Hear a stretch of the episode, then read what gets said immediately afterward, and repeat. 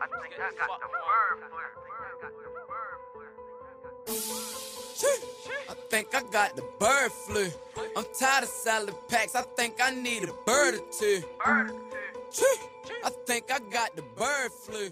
I'm tired of salad packs. I think I need What's going on, everybody? It is Jason Jaybird Goldstein here for another episode of the Bird's Eye View.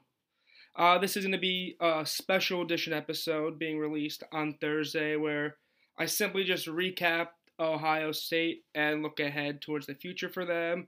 I'm going to release another episode tomorrow with NFL, NBA, college basketball, a ton of news this week, lots to talk about, but this episode is going to be focused heavily on Ohio State. I wanted to release it the day after, but I was too sad and in too much pain. I barely left my bed, just sulked the entire day, so was not able to release an episode recapping the loss right away. I had to recuperate and, you know, get my emotions in check. But sadly, we lost, and I'm sad. And look, I, I knew we were going to lose. I said it. I said it on last week's episode when previewing the Natty that realistically we should lose to Bama. We had a number of guys out. They were one of the best teams of all time. In my opinion, I still think LSU last year was the best team of all time. But this was, in my opinion, the second best team of all time. Although I firmly believe that last year's Ohio State team would have won this game at full strength. But that's just me. Like, it could be biased, but last year's Ohio State team was really good. So let's just get right into recapping the game. Uh, I mean, I, I, one thing I said that we had to do was neutralize Najee Harris. I knew we were not going to hold him to 32 yards like we did with with Travis Etienne, but I knew with him the game was not going to be a blowout like with Clemson. There was no doubt he was going to get 20 plus touches per game, and he only had 78 yards. So we we did a decent job neutralizing him, at least in the running game, despite missing a number of guys on the defensive line, including Tommy Just unfortunate we couldn't stop the pass, including him, including Najee Harris out of the backfield. He was just doing everything out of the backfield for Bama. A big part of it was the way Steve Sarkisian called that game. One of the best games I've ever seen called by an offensive coordinator. It's too bad he couldn't revert back to his USC days when he had a drinking problem. I know Texas fans are happy about seeing him coach that game up, and I'm thinking that maybe he is the right coach for them, but they said that about Charlie Strong and Tom Herman. But, anyways, the big thing was we couldn't stop the pass. I, I, I said we have to force Mac Jones to beat us by taking Harris out of the game, and while we didn't fully take Harris out of the game, we neutralized him. And yeah, Mac Jones did beat us. Or really, should I say, Devonta Smith beat us. Everything Steve Sarkisian was doing with Devonta Smith was working. No matter what route he ran, using him out of the backfield, using him as a decoy, everything that Devonta Smith did was working.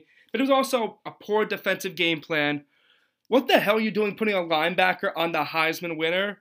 Like, like P- Pete Werner, I know people want to get on him, but at the same time, or excuse me, Tuf Borland. Why the hell is Tuf Borland on Devonta Smith? One of the most explosive, excuse me, the most explosive receiver in the country, and one of the most ex- explosive receivers, if not the most explosive receiver, to ever play college football. I truly don't understand the point of having a linebacker cover him And a defensive game plan where everyone knew Devonta Smith was going to get his yards, was going to get his catches, so we decided to sag off on him and try to make tackles on him in the open field. Horrible game plan because he was just making guys miss. The minute he was getting the ball, was cutting up field, running past the entire defense. I, I truly don't get that game plan. I, I get if you play up if you play close on Devonta Smith and you're playing bump coverage, there's a good chance he might beat you deep.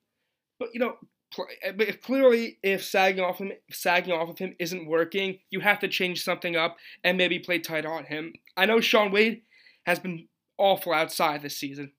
He needs to go back to he needs to play slot if he wants to have a successful career. But it was just just an awful performance from the secondary. Maybe try to double team Devonta Smith, although it seems like at this point there was nothing we could do. He was just unbelievable uh, won the MVP despite only playing the first half, 200 yards in the first half. Ar- arguably the best performance I've ever seen from a wide receiver. He could have, he might have had 300 yards if he didn't sit out the second half. It was just unbelievable. I'm, st- I'm I was truly stunned with how much he dominated us. I knew there was no neutralizing him the way we neutralized Najee Harris, but I expected at least something. I mean, at least hold him to don't give don't let him have 200 yards in the first half and three touchdowns. It truly was an abomination. I mean, it, it, it's clear the pass defense was an issue all year. We ended 100. We ended ranked 122nd out of 127 teams. And look, I'm sure some of that's a bit skewed from this championship game and Trevor Lawrence throwing 400 yards while trying to come back. Especially when you play eight games, it's going to be a little more skewed. But at the end of the day, it was still a bad pass defense and didn't get the job done. You know, I guess they they uh at least uh, especially with Jaylen Waddle back, it was going to be a lot harder. Although although it looked clear that he was not 100% in that game. I hope he's okay. I was kind of stunned he was out there. Got to give him a ton of credit. Uh, I don't I don't think Saban wanted the I don't think it was Saban's call to play him, but I think Jaylen Waddle really wanted to play in this game, and for him it was worth risking potentially damaging his ankle even further. But it's funny, it's a double standard. I feel if this was an Ohio State wide receiver, people would be calling Ryan Day a scumbag coach. But hey, I'm, I'm not here to talk about it.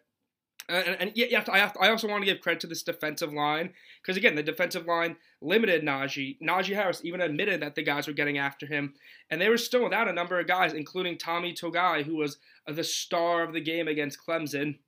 So it was definitely going to be an issue from the beginning with all the guys we had out. Again, that's still no excuse. Yeah, it sucked not having Tommy Togiai. It sucked not having Tyreke Smith, and it sucked not have. Well, okay, the kicker is not a big deal, but the, the rest of the rest of the guys were mostly backups. But when you're Ohio State on the defensive line this year, we were doing a lot more rotation play than just having a Chase Young or a Nick Bosa or Joey Bosa on the line. So when you have do heavy rotation, missing a lot of guys on the defensive line is really, really gonna hurt this team.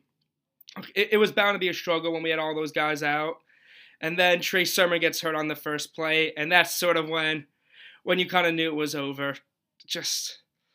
Uh, and again, like Master T, he was fine. He had the two touchdowns, but he like he didn't play bad, but Trey Sermon was playing on another level where I don't know if this Alabama defense could have stopped him. And with Master Teague, a lot of his game is power running.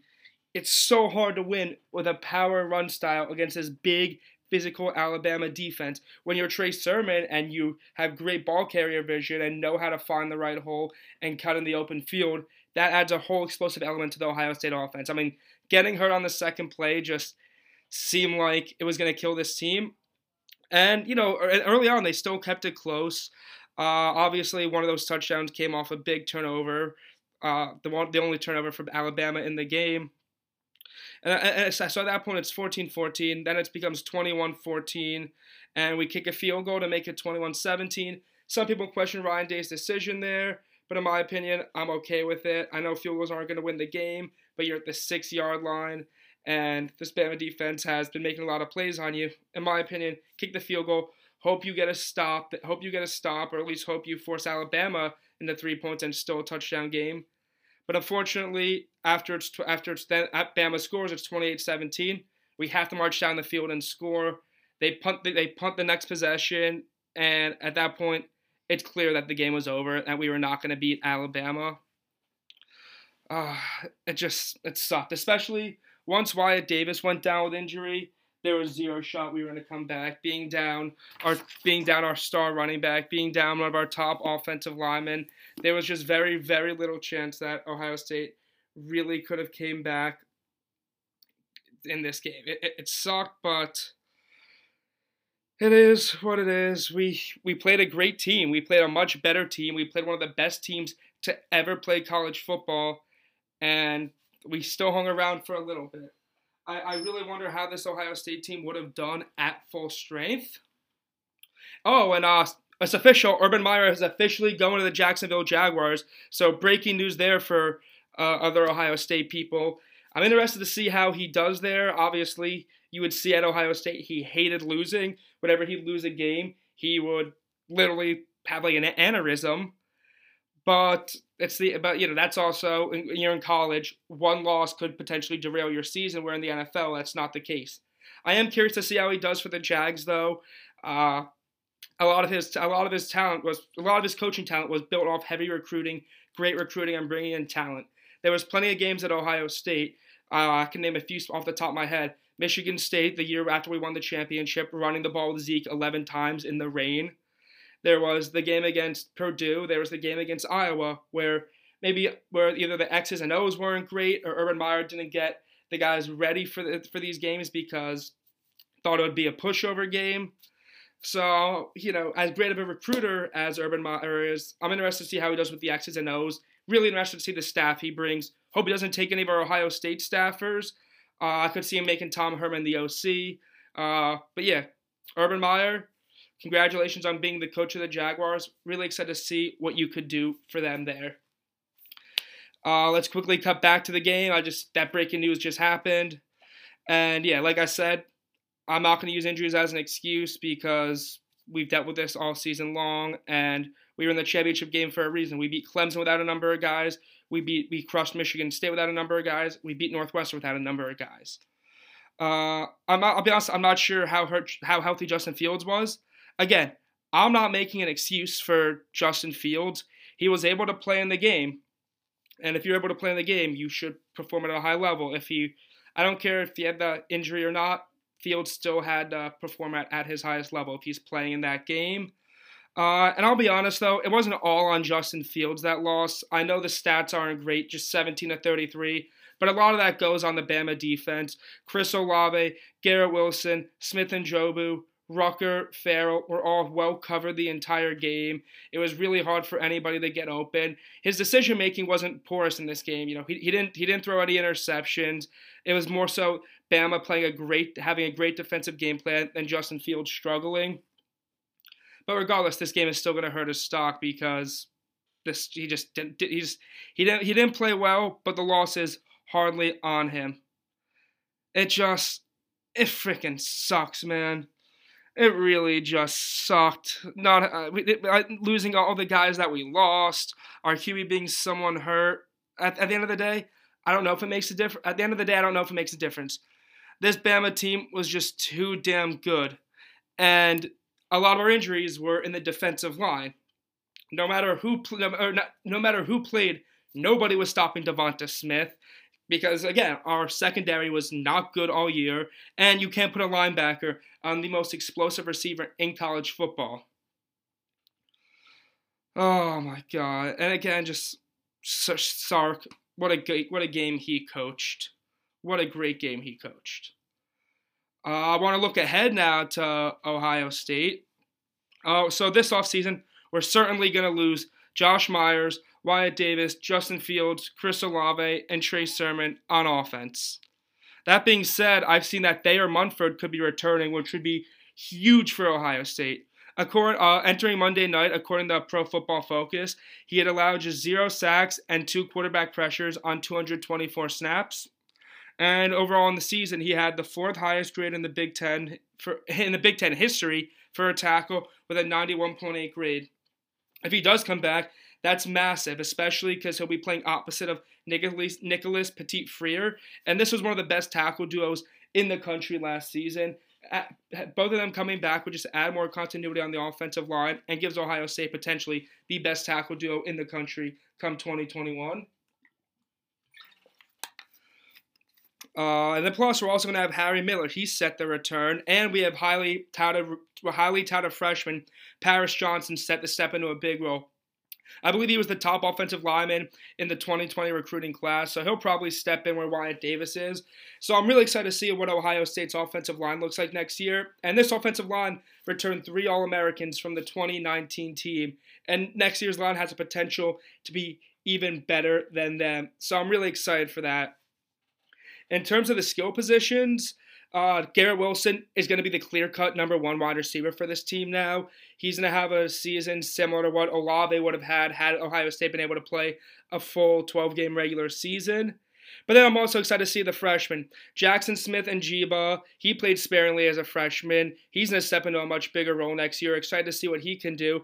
And then there's Julian Fleming, who I expected to have a big year as a freshman. He was the number one wide receiver in the 2020 class. ESPN actually has him ranked at the number one recruit. He's going to play a massive role for the Buckeyes next year, and I'm excited to see what these three can do at wide receiver for Ohio State next season. And then there's TreVeyon Henderson, who is the number one back uh, in the in the country in terms of being in, in terms of recruiting. Now, Ohio State in the past has shown that they play true freshman running backs. They did it with Mike Weber. They did it with J.K. Dobbins, both who excelled as freshmen at Ohio State, as true freshmen. Neither of these guys were as highly touted recruits as TreVeyon Henderson is, so I imagine he's going to be next year's starter. So I'm thrilled. I cannot wait to see what TreVeyon Henderson brings to the table for Ohio State next year. And in terms of quarterback, I actually am interested to see what we're going to do. Uh, it's most likely going to be CJ Stroud. Uh, he played a little bit this year in the blowouts. Uh, it's definitely not set in stone, though. I, I will say CJ Stroud is probably the least hyped Ohio State quarterback to come out in a long time. So uh, I'm interested to see what he does. Obviously, the talent's going to be there next year. Like I said, we're going to have that great offensive line. We're going to have Garrett Wilson, Julian Fleming, Smith-Njigba as three great receivers. Uh, Luke Farrell's going to be gone. Ho- hopefully, Jeremy Ruckert stays. There's I'm unsure. No, no one really knows about Jeremy Ruckert. He could go to the NFL. He could stay. You know, when you're a tight end, you know, tight ends are there's a, tight ends are not as highly valued as much. So based on their college stats and from and from his game film, he's probably the third or fourth best tight end in this class. So, so it'll be interesting to see what he does. I would love for him to stay for another year because having him would be a major weapon for this offense. He makes some unbelievable grabs for the Buckeyes the past two years. Uh, let's move on to the defensive side of the ball. We're losing a lot on the in the defensive line. Tyreke Smith, Haskell Garrett, and Jonathan Cooper should all be gone. Possibly Tommy Togiai. However, we still have a ton of strength. Zach Harrison should be a full time starter next year. Zach Harrison, former five star recruit, has played sparingly. As a freshman, he played behind Chase Young. As a sophomore, he was in and out of the lineup with COVID, and he was playing on a defensive line that was heavily rotation based. So he wasn't playing a majority of the snaps this year, but with some of the guys we stand to lose, he probably will play a lot more next season. And again, he's shown a ton of flashes. We also have Taron Vincent and Tyler Friday, who should be returning, and th- these two guys also played key roles in the defensive line rotation. So I truly believe the D line is going to remain a strength of this Ohio State team. And of course, coming in, number one college fo- college football recruit, Jack Sawyer. This kid is going to be an absolute beast for Ohio State. He is the next great defensive lineman to come out of Ohio State like like the Bosa's were, like Chase Young was. I cannot wait to see what he does because he's going to impact this defense from day one. And in three years, he'll be going top five, much like Nick, Chase, and Joey all did. Uh, on on linebacker, I'll be honest, this is a unit I'm not too, I'm unsure about. There's a lot of veteran guys there: Werner, Browning, Hilliard, and Tuf Borland. Uh, I'm sure. I think I believe Tuf Borland is going to be gone for sure. I believe he's a redshirt senior, and then and then I saw Justin Hilliard does have another year of eligibility left. The, the way he played against Clemson, the way he played against Alabama, the way he played against Northwestern, he's gotten a lot better. If he can come back next year, I'd love to see what he can do with his last year of eligibility, and he could potentially and stepping into a major role, being one of the key leaders of this defense. Uh, let's move on to the secondary. I've seen rumors that Shaun Wade might stay, and I think he should. He tanked his stock this season. And look, uh, yeah, people might say, oh, but he was still first team All American, still first team All Big Ten. To be honest, I have no idea how he got on those lists. It could possibly be because of his name, but he should not have. Uh, he needs if he stays, he needs to go back to playing slot corner. It's clear Shaun Wade was not meant to play outside for uh, play outside corner, and I could be wrong. Maybe next year he plays outside, and after having a full year of experience under his belt and a full off season of practice, he'll be a lot better at outside corner. But in my opinion, he should stay to really increase his draft stock. Uh, that being said, uh, Tyreke Johnson and Cam Brown and Savion Banks. I hope they all stay. Savion Banks and Tyree Johnson are both juniors. Uh, however, neither of them would probably go too high in the draft, so I can see both of them coming back. And as well, they both gained a lot more experience and should be key starters for Ohio State. I want to see what Cameron Brown does next year for Ohio State as well. He played sporadically in the secondary, wasn't great, wasn't perfect. I'm hoping that these three guys can sort of handle the outside, allowing Shaun Wade to move back into the slot. And that's and not having Williamson hurts. Williamson was great against Clemson but he's he's a senior. He's most likely gonna move on and leave Ohio State. I wish he could be coming back next year, but unfortunately he won't be, and that's you know Ohio State's gonna have to replace him. Even though they've placed a, they put a bunch of DBs in the NFL recently, a ton of first round picks. Ohio State has not recruited the cornerback position well in the past few years. Not the way they had with wide receiver, tackle, quarterback, and running back. Uh, so while while Ohio State stands, to, Ohio State they still land to lose a ton of talent, but we lose a ton of talent every year, and we just are going to retool as we always do. We're still going to be the Big Ten favorite as Ohio State is every single year, and on this offense, there's still a ton of talent. Like I said, TreVeyon Henderson I can't wait to see what he does as a freshman. Julian Fleming and Smith-Njigba stepping into bigger roles while Garrett Wilson takes over the number as the number one. These are three of the highest rated receivers that Ohio State has ever recruited in the history of the program. Really excited to see what we build on the offensive line next season. So there's still a ton of to look forward to for Ohio State. But I'm also really looking forward to 2022 like I, I, said a few weeks ago, we have Quinn Ewers, their number one quarterback in 2022, coming to Ohio State.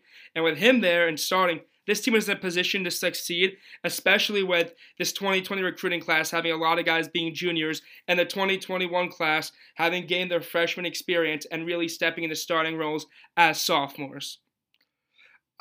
Again, I'm still sad we lost this game, but at the end of the day, I love this team. And I'm so proud of Ohio State for the fight they showed this year. They almost didn't play a season. And then they had multiple games canceled because of COVID. They had multiple guys in and out of the lineup this year. A lot of practices being canceled. Never got to have their full rhythm. So they faced a ton of adversity this season. People questioning if they should have made the playoff or not. Nobody giving them a chance to, against Clemson. And hell, they made it all the way to the national championship. I love this team. I am incredibly proud of this team. Despite the tough loss, I am so proud of these Buckeyes. Uh, so that's about it for talking Ohio State. Uh, like again, again, I'm sad, really sad we didn't win, but I love this team.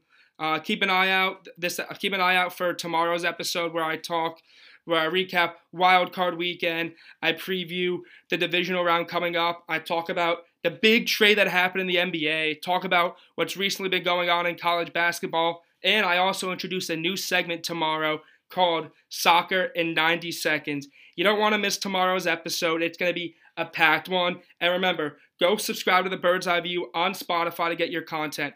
Go follow the Bird's Eye View on Instagram for all the latest updates when episodes are dropping. And for all my live reactions to games, follow J Bird's Eye View on Twitter. Thank you, everybody, and have a great rest of your day.